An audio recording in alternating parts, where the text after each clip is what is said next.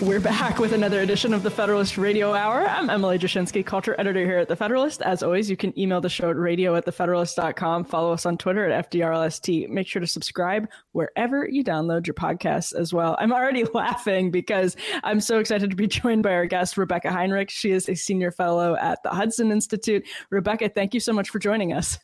Hey, I'm happy to do it. Thanks for having me on. Yeah, of course. Um, I, I wish that we could have Rebeccah on every day because especially right now, your perspective is so helpful, um, which is why, of course, you've been on Fox like, you know, every time you have your eyes open, I feel like, over the last month. Um, but it's it's important because suddenly everybody who was an expert on public health became an expert on uh, Eastern European politics. Um, but Rebeccah, you actually do know what you're talking about on this particular yeah, subject. My my only expertise on having anything to do with the pandemic was don't mask my kids. That was all I had to really say about that. And that the virus almost certainly happened and came out of a lab in China. But that that was my expertise, the extent of it. But but I do know a little bit about international relations and uh, and that kind of thing. So unfortunately, um, I'm doing a lot of talking about what's going on in Europe. Just a, you know, just a little. Uh, so, so tell us. I've seen um, that. Well, let's start with this. We could go in a million different directions on this question. Um, what do you think President Biden is getting right and wrong in his response yeah. as of today? That's a good way to start it. So, um, the first thing is uh, his his instinct to avoid direct military confront. confrontation with the Russians is a is a good instinct, um, and and so because of that, he there's there's certain things that he knows would involve direct military confrontation. So the no-fly zone, that is just that that that means that that the United States would be shooting down Russian warplanes. So that's I mean it's you know I always tell people like a no-fly zone is not a force field. A no-fly zone means you're going to have pilots up there protecting airspace and engaged in combat. So that is right. Um, I think uh, the the President Biden's um, desire to want to bolster NATO and and really kind of keep as a priority uh, the fact that NATO is. is something that we are going to absolutely defend. A NATO country, if it gets attacked, they're going to invoke Article five, and, and we are going to come to the defense of NATO. It's important to send that message to, to, to convince the Russians that would be a mistake. So that's that's really good. And then, the, then there's been some important things that he's done to, to bolster NATO's defenses. Um, unfortunately, I think what he's gotten wrong is he's so... so determined not to have military confrontation with the Russians that he he is risk averse in general. So he is he is saying what the United States will not do. Well, not only will we not do a no-fly zone, but we're not going to provide them, you know, the Russians, the surveillance and targeting data that we that we need. We're not going to, you know, send certain kinds of, you know, warplanes um, that belong to the Poles. We're not going to um, Send you know we were late in sending um, anti-aircraft the the Stingers until the Latvians and the Lithuanians wanted to do it. So we were there's lots of things that we're not doing that we could be doing that are completely reasonable, and it would actually you know cause the Russians to think that that maybe these other acts of aggression aren't going to be worth it, or expanding the war wouldn't be worth it. And so the president's you know risk aversion is is having the unintended effect of actually thinking, you know, causing the, the Russians to think they can do more and not less. And so I think that that's having a cascade of other problems. I'm really glad you just put, you, you described this as risk aversion, because that put into words something I was going to ask you basically to try to put into words. And my question then is, is this insufficient response, this risk averse response, indicative of deeper problems or a an ideology that's taken root in the Democratic establishment, or even the political establishment, the, the neoconservative political establishment, that's uh, dangerous in some way? So I think there's one ideological impulse that is very much happening, and that is this idea that it's American strength that is provocative, that if it's if we if we are doing something, that we are the ones that are causing violence, and and that American um uh you know just wielding of military power, of hard power, of of you know veiled threats, and you know the those kinds of things, that that is actually the, the thing that is causing other countries to just perfectly reasonably acting out. And, and that is definitely, that's something that has existed for a long time on the left, but now you're sort of seeing it in, in some corners of the um, kind of the thought leadership uh, right side of the of the spectrum that, you know, that basically it's Joe Biden's insistence on not going to war that's protecting the American people from being dragged into World War Three. That is just a narrative that is not based in in the in facts. But I also think there's something about President Biden that has just been this way for decades, and that is that he gets something in his mind, and then he actually is very inflexible in in changing his mind. He doesn't.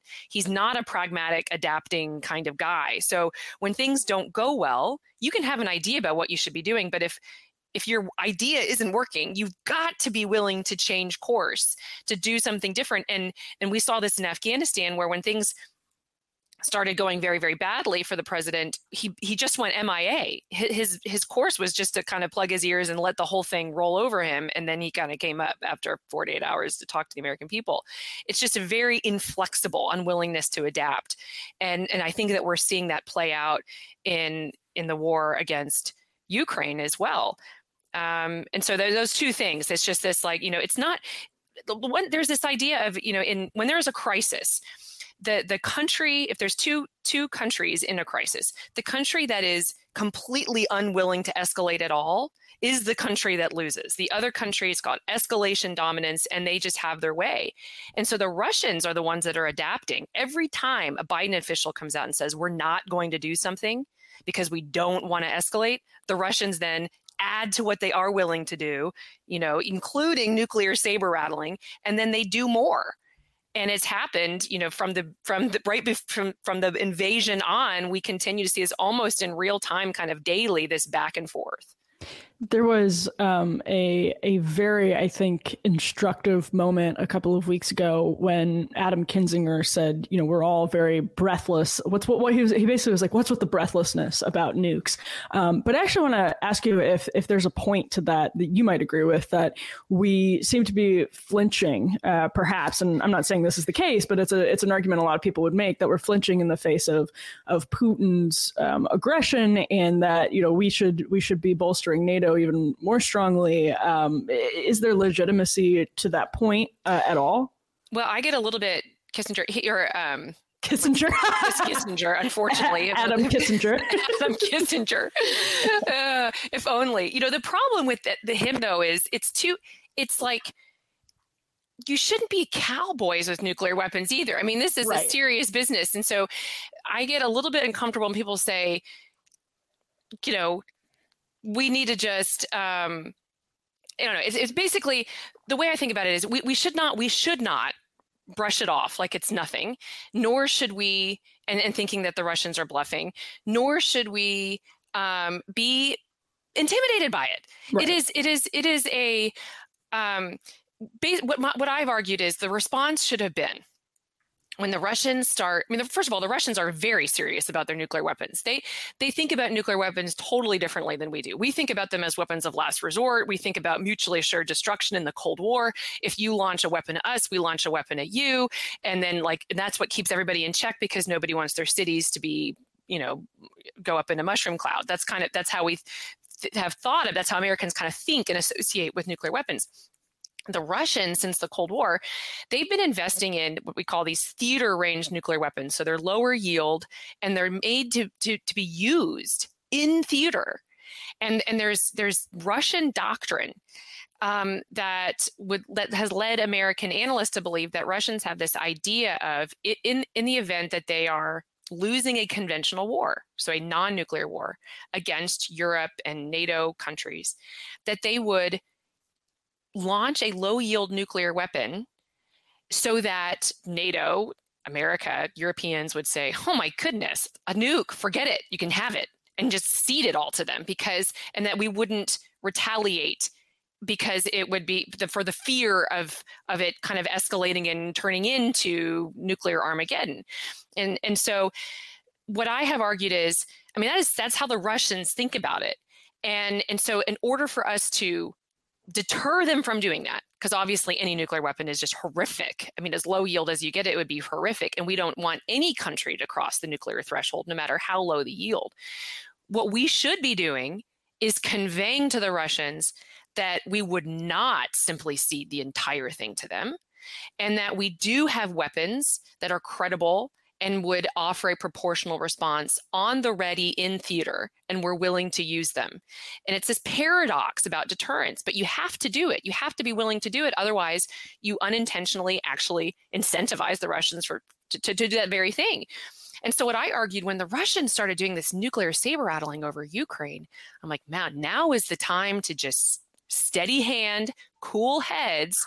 I wanted the president to, or even, you know, Secretary Austin to issue a statement saying, you know, the nuclear saber rattling is irresponsible, but the the United States also has nuclear weapons, and we remain um, ready to defend the American people and our interests. And any employment of nuclear weapons would be a mistake, you know, which is something like that. But in, and and that we should have just continue uh, NATO military exercises that involve nuclear capable delivery systems. Just don't flinch. Don't, you know, just don't flinch. And instead, what the Biden administration did, they like, nobody wanted to talk about it. Everyone wanted to just downplay it, not talk about it. And then we had a long planned test of a, of a missile that we that we can put nuclear weapons on it. A long planned test. The, nu- the the Russians have known about this test for months. And instead, Kirby goes out and says, we're not going to even test it. So because we don't want to provoke the Russians. Like, no, like now it's like you, you're basically confirming the Russian view that we are so squeamish about this, that we are intimidated. Right. And I mean, it was just, I couldn't, I'm like, you gotta be kidding me.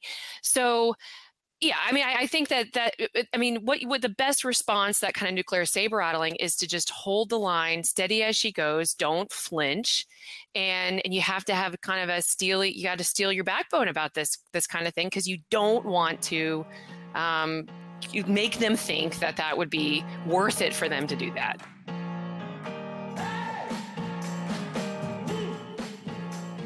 The Washington elites strike again, asleep at the switch as the markets fluctuate, losing Americans' hard-earned money.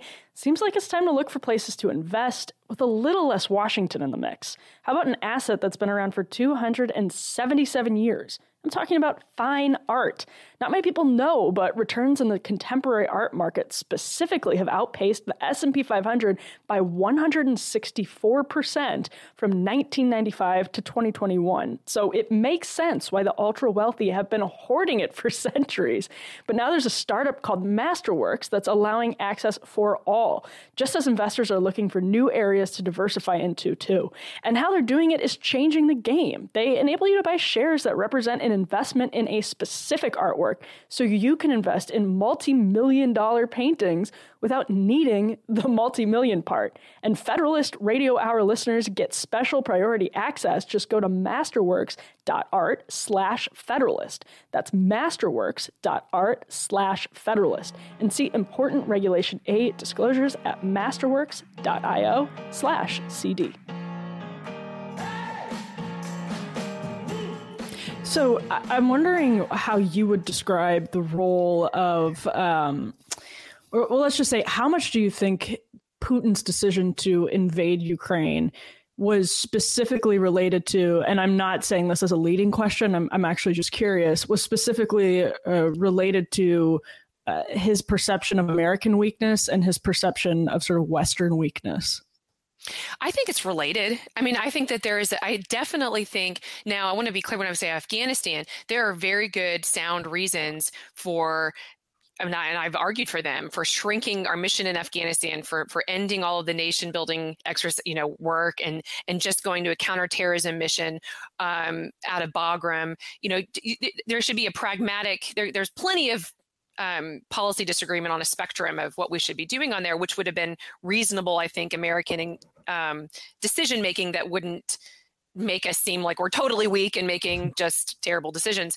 The, the thing that was terrible at Afghanistan was the way um, the way President Biden withdrew. Absolutely terrible ally management, unwillingness to adapt, extremely afraid of get of of the um, of of having to send in more troops. Um, just the whole thing was just handled so terribly, and it really did signal. And and the president's messaging on it was, I'm not sending one more person, you know, I'm not sending one more American troop to do this. I'm not going to get involved. It was just a, it was a very, he conveyed an unwillingness to fight kind of generally right now. And, and so I definitely think that the Russians were watching that and thinking, wow, this is, this is, um, we're in a moment right now where we don't have strong American leadership, and and we have intense war weariness generally. Not not American weariness with bad war fighting, with with uh, terrible mismanagement over missions that aren't directly related to American national security, but really conveying this war weariness generally, which is, I don't think, where the American people are. But that's the message that was conveyed. So I think it was that. And I know this from talking to allies. You know, I've have I've had these private meetings with mem- you know with other um, uh, nationals from other ally countries, and they they were very concerned for all of those reasons with the way that that Biden withdrew from Afghanistan. You know, where was is the United States committed, and is the United States reliable, and are we willing to actually um, stay engaged and defend American interests abroad? So I think it was. I think it definitely had something to do with it. I mean, how could it not? I mean, it, it's, it's, it was just, they're so closely related. And, and frankly, Joe Biden is demonstrating the same kinds of characteristics right now with the war in, in, in Ukraine that, that we saw his instincts play out in, in Afghanistan in terms of his inflexibility, unwillingness to change course when things aren't going well, et cetera. Well, and let's talk about uh, China, a favorite topic of yours, Rebeccah. Um, it, it strikes me as our our unwillingness to really hold China accountable, let's say, for the pandemic, um, is in this vein as well. And I want to ask you about developments regarding Putin's relationship with President Xi, Russia's relationship with China. Um, what do you see going forward from that? How how worried are you about uh, the potential for that particular alliance? So very concerned. I mean, this is kind of night, nightmare. This is like nightmare scenario, that right? So. Um, But and so, you know, one of my concerns with, I, I believe that China is the number one threat to um, to the United States and our way of life. They they have the greatest ability to to, to truly um, to tr- to truly harm, not just harm, but to but to end American preeminence and to uh, negatively affect American culture and our way of life, and to, to change what, what it would mean for the way my children even grow up in the United States. And so I, they are the number one threat. They have the greatest um, capacity to do harm, both because of the size of their economy and because of the way they're investing in it, and, and that to, to include their hard power, their military power. So it's a, it's a serious concern of mine. So, you know, I, I the other piece of this, so the Afghanistan, we talked about that. The other piece of this that, that um, was a, was a big sign that things were not going to go well and that Russia was going to launch this massive invasion in Ukraine was the fact that that Putin went to, to Beijing um, during the Olympics to talk to Xi Jinping, and the two of them announced that they had this deep friendship and there were no limits to it. And then they signed, you know, they have this deal, not just on energy, but on agriculture, which would enable the two countries to weaponize the global food supply chains as well as the energy, as well as energy. And and those are the and so I'm watching that happen. And I had written a piece that said that, you know, Putin's, you know, decision about what he was going to do in Ukraine was probably going to happen in Beijing. And that's, we know now that is what happened. Essentially, it was, you know, it seems as though that that that Xi is the one that that that greenlit Putin to launch this invasion. And so I see these people saying like, oh no, you know, Xi Jinping is going to be so disappointed and think he has buyer's remorse with, with, you know, associating himself with the Russians. I don't see that at all. The Chinese have not distanced themselves from the Russians at all throughout the course of this war in Ukraine. If anything, it just, it continues to Um, serve China well, because the United States is focused on this major crisis and trying to prevent a larger war in Europe. And, and that gives them an opportunity to learn about how the United States and our allies are going to respond and how they can adapt. And, and, and it gives them, I think, a strong hand to play on the global stage, stronger hand. And, um, and possibly gives them, you know, uh, more opportunity to, to do all kinds of nefarious things in the Pacific. Yeah. And, and what could that, let's then talk about Taiwan. Um, does our response in Ukraine matter for how China is looking at Taiwan? I think it does. I think that there's still some things that are very, very different. So, you know, I've, um, I've, there's this buzz among some national security analysts that says, oh, this is going to be, you know, how the, the U S, the U S and the West has united with these hard sanctions against Russia. That's going to be a deterrent for, for China. And I'm like, I don't know about that, guys. There, it's much easier to sanction the poor bully, which is really what the Russians are relative to China, which is the rich bully. Yes. And, and, and we're so dependent, um, it, you know, on the, on the, on the Chinese economy, and we were so integrated, it's much, much more difficult. And that's why I keep, like, I keep looking at Elon Musk. Elon Musk has been so great at, you know, sending Starlink into the Ukrainians, and he's really pulling for the Ukrainians and, and doing all these things, um, which are wonderful. But I'm like, all right, Elon, now let's, how are you going to take on China? And I don't see Elon Musk taking on China um, anytime soon. And, and so that to me is a little clue about how difficult it's going to be for these companies companies to to do hard things on with China. So so there's that that one piece. Um, you know, I I think uh, a possible silver lining is, you know, Europe might be able to to continue now that they're going to arm more, they're going to increase their defense spending, especially in the case of the Germans. There is an opportunity here that Europe can be more serious about collaborating together to provide for their a greater share of defense of Europe, which could free up the United States to lead better and to invest our military capabilities in, in the Indo-Pacific.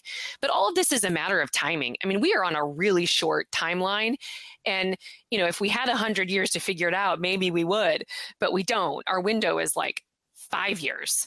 And and so um, I just I just don't know if we're going to be able to, um, you know, do the right things and learn from what's going on with Ukraine to make a, a fast enough shift to deter, you know, Chinese aggression against Taiwan. I, the one big thing I think that might be useful here is the Taiwanese should look at this and say, holy smokes, we need to be, no kidding, doing everything we need right now to fend off a Chinese invasion. You know, the, the Taiwan is never going to be able to take the Chinese military on head to head. I mean, nobody makes that argument. But what the Taiwanese have to do is basically look at what Ukraine is doing, which is say, how can we make it as miserable as possible on the Chinese so that they just don't think it's worth it? You know, at least not today and not tomorrow. And every day you make them conclude it's not worth it to, to take Taiwan. And so Taiwan needs to be really spending more of their resources on buying American um, military equipment, and also the kinds of weapons that we've been telling them they need, not not the fancy stuff that they want, but like the real the kinds of weapon mines and that kind of thing, the things that they're going to need to actually fend off a Chinese invasion. That could be a big positive lesson here. And that is something that we could help the Taiwanese do in the short run if if everybody can focus on this and and do it. You know, we need the will to do it. And, and I'm not sure that that our Pentagon and our White House is is ready to do that, but they're probably going to think it's provocative against the Chinese is probably the, the argument that they're going to make. But now is the time. I mean, Taiwan, man, they they should be every every every home in Taiwan should be looking for, you know, this to get their hands on like sniper rifles. And I am not even kidding at this point. I mean, look at what the, what the Ukrainian families that are still in Ukraine want right now, right. And whatever they want. I mean, those are the kinds of weapons that I would be looking to get if I was living in Taiwan. And I'm, I feel like I'm teeing you up here, but um, it's it strikes me as interesting how we've suddenly uh, our our political elite have celebrated Ukrainian nationalism, and I brought this up on the podcast a couple of times. But I'm curious as whether you think our uh, national security establishment um, broadly sort of shares the same nationalism anymore. It reminds me of actually a, an old like deep cut from the Obama era when he was saying, you know, there's uh, we believe in American ex- exceptionalism just as the French believe in French exceptionalism, et cetera, et cetera. Um, I, I kind of feel like that very elite ideology has seeped into the highest levels of our national security apparatus. And uh, you would know that way better than I do. Um, it seems deep deeply harmful, even though it's kind of abstract. But is do, do you see that as a, a situation that's real? No, I do. And I, you know, it, it kind of drives me nuts because I, you know, I want, I want everybody to be ideologically consistent. And I'm like, ah, everybody's like not being ideologically consistent with what they've been saying. You know, I think because it is, you know, you sort of have this, the national security establishment finds like American patriots, you know, overt American nationalism or Ameri- this belief in American exceptionalism as like low and distasteful, uncouth. distasteful. Yes. It's just, just kind of like beneath us. And, and then they see Zelensky and this incredible, another thing too, like they think that, you know, Zelensky is this great leader in the international world order or the, you know, the, the, the rules-based international world. I'm like, no, Zelensky is fighting for Ukraine and it's amazing.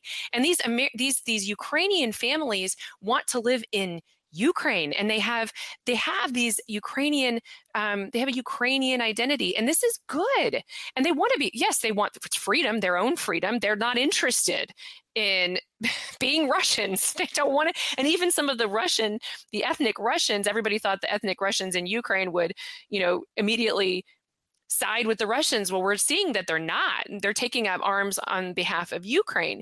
And so all of that is wonderful, but we should see for it, see it for what it is and understand the Ukrainians as they see themselves and not kind of impose what we think that they're they're fighting for, what it is. And and and so, yes, I mean, I think that the national security establishment needs to do a better job of appreciating Americans as they are, and, and, and the American ethos, and how Americans um, are are good to want to to love our country above all else, and and to want to prioritize it and protect it um, above above other, you know, priorities.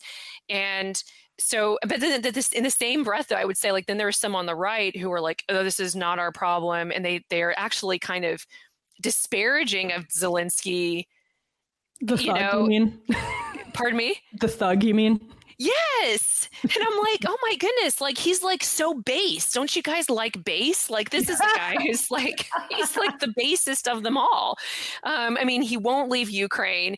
Um, you know, he's, he's like demonstrating the, you know, thumos, this like spiritedness in defense of his country, something that our own American elites have, have failed to have. You know, there are so many American elites in, in the business community and in the political community. They're they're happy to get rich on this, you know, globalism, and then they find, you know, and then they, but, but they're like embracing American decline. They're fine for the Chinese to continue to rise, and they're just kind of happily, you know, just getting rich and until they pass away, and then they just pass on their riches to their kids, and they're like, good luck. And then they invest in Theranos. Yes.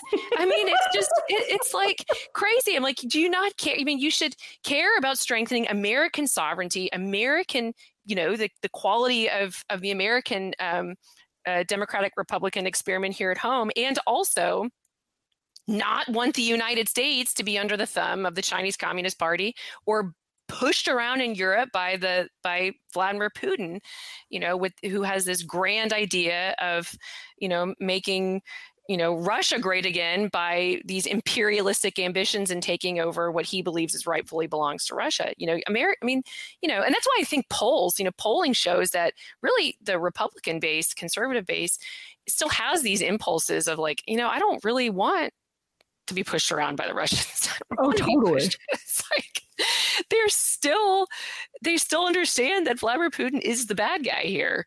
And we should be doing what we can to help Zelensky, who is the good guy here. What you're saying is we need more people on the board of Burisma. Um, uh, so, Rebeccah, um, you're in high demand. I could talk to you for so long because I just love picking your brain on these issues. Um, and speaking of teeing you up, I just want to end on this note, sort of continuing to uh, pull at this this Madison Cawthorn, Zelensky is a thug thread, just because um and and we had Andrew Bacevich on the podcast last week um to talk about his his, his comparison between our invasion of Iraq and um Putin's invasion of Ukraine, and sort of debated it and and all of that. But I want to ask you if you could give your elevator pitch to uh weary Republicans, conservatives who don't understand um, why we should care, don't understand why this is our problem, um, and are are so upset about the state of our domestic affairs that uh, they they really do want to sort of forget about this one, um, and you know wish that it would get out of the cable news cycle, et cetera, et cetera, and, and don't like the guilting that's happening um, from some warmongers. What's your what's your sort of elevator pitch as to why people still should care? Yeah, I, I mean, people should care because we we've got all kinds of domestic problems at home, but we need to have a strong, we need to be safe. We need to have a strong America in order to give ourselves the time to sort out our domestic challenges, and and for the United States to be safe, the United States has got to be engaged in the world and smartly trying to impact.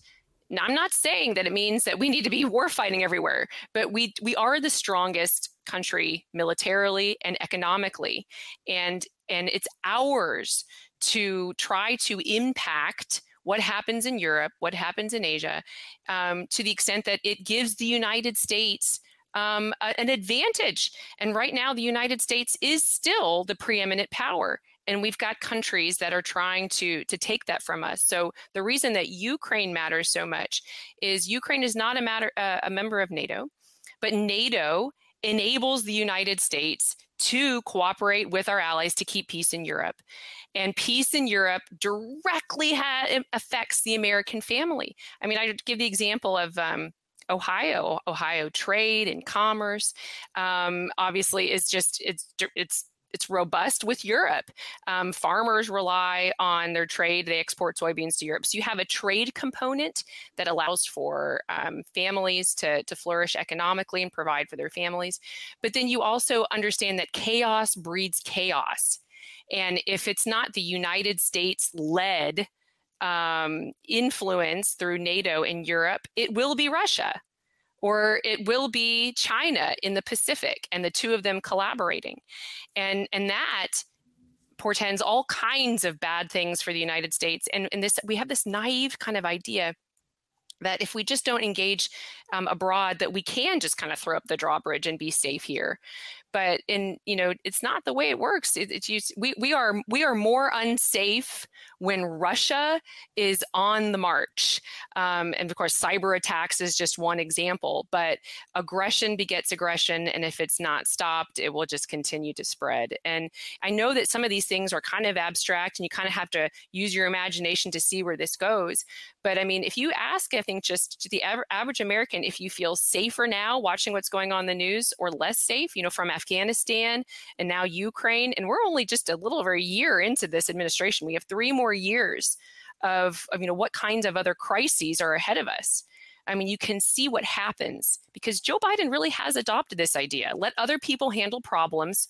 I'm going to back away and we're going to do less. And we're getting a taste of that. And it's not good. And so, you know, it's not, the answer is not neoconservatism and it's not isolationism. It's it's it's American preeminence that we have to fight for economically, militarily. We have to get back to having cultural confidence about what it means to be American, why America is good, and why American um, leadership in the world is much better for the American family than just voluntarily ceding it to the Chinese Communist Party and accepting American decline. Um, I do not accept American decline. Um, and so it's just going to take a lot of intentionality and wisdom to to make sure we can hold on to it. You can't put the globalization genie back in the bottle, sadly enough. And, no. Rebeccah Heinrichs, uh, Senior Fellow at the Hudson Institute. We're so lucky to have a slice of your time today. Thank you again. Thanks. You've been listening to another edition of The Federalist Radio Hour. I'm Emily Jashinsky, culture editor here at The Federalist. We will be back soon with more. Until then, be lovers of freedom and anxious for the fray. Darling, you got me right where you want.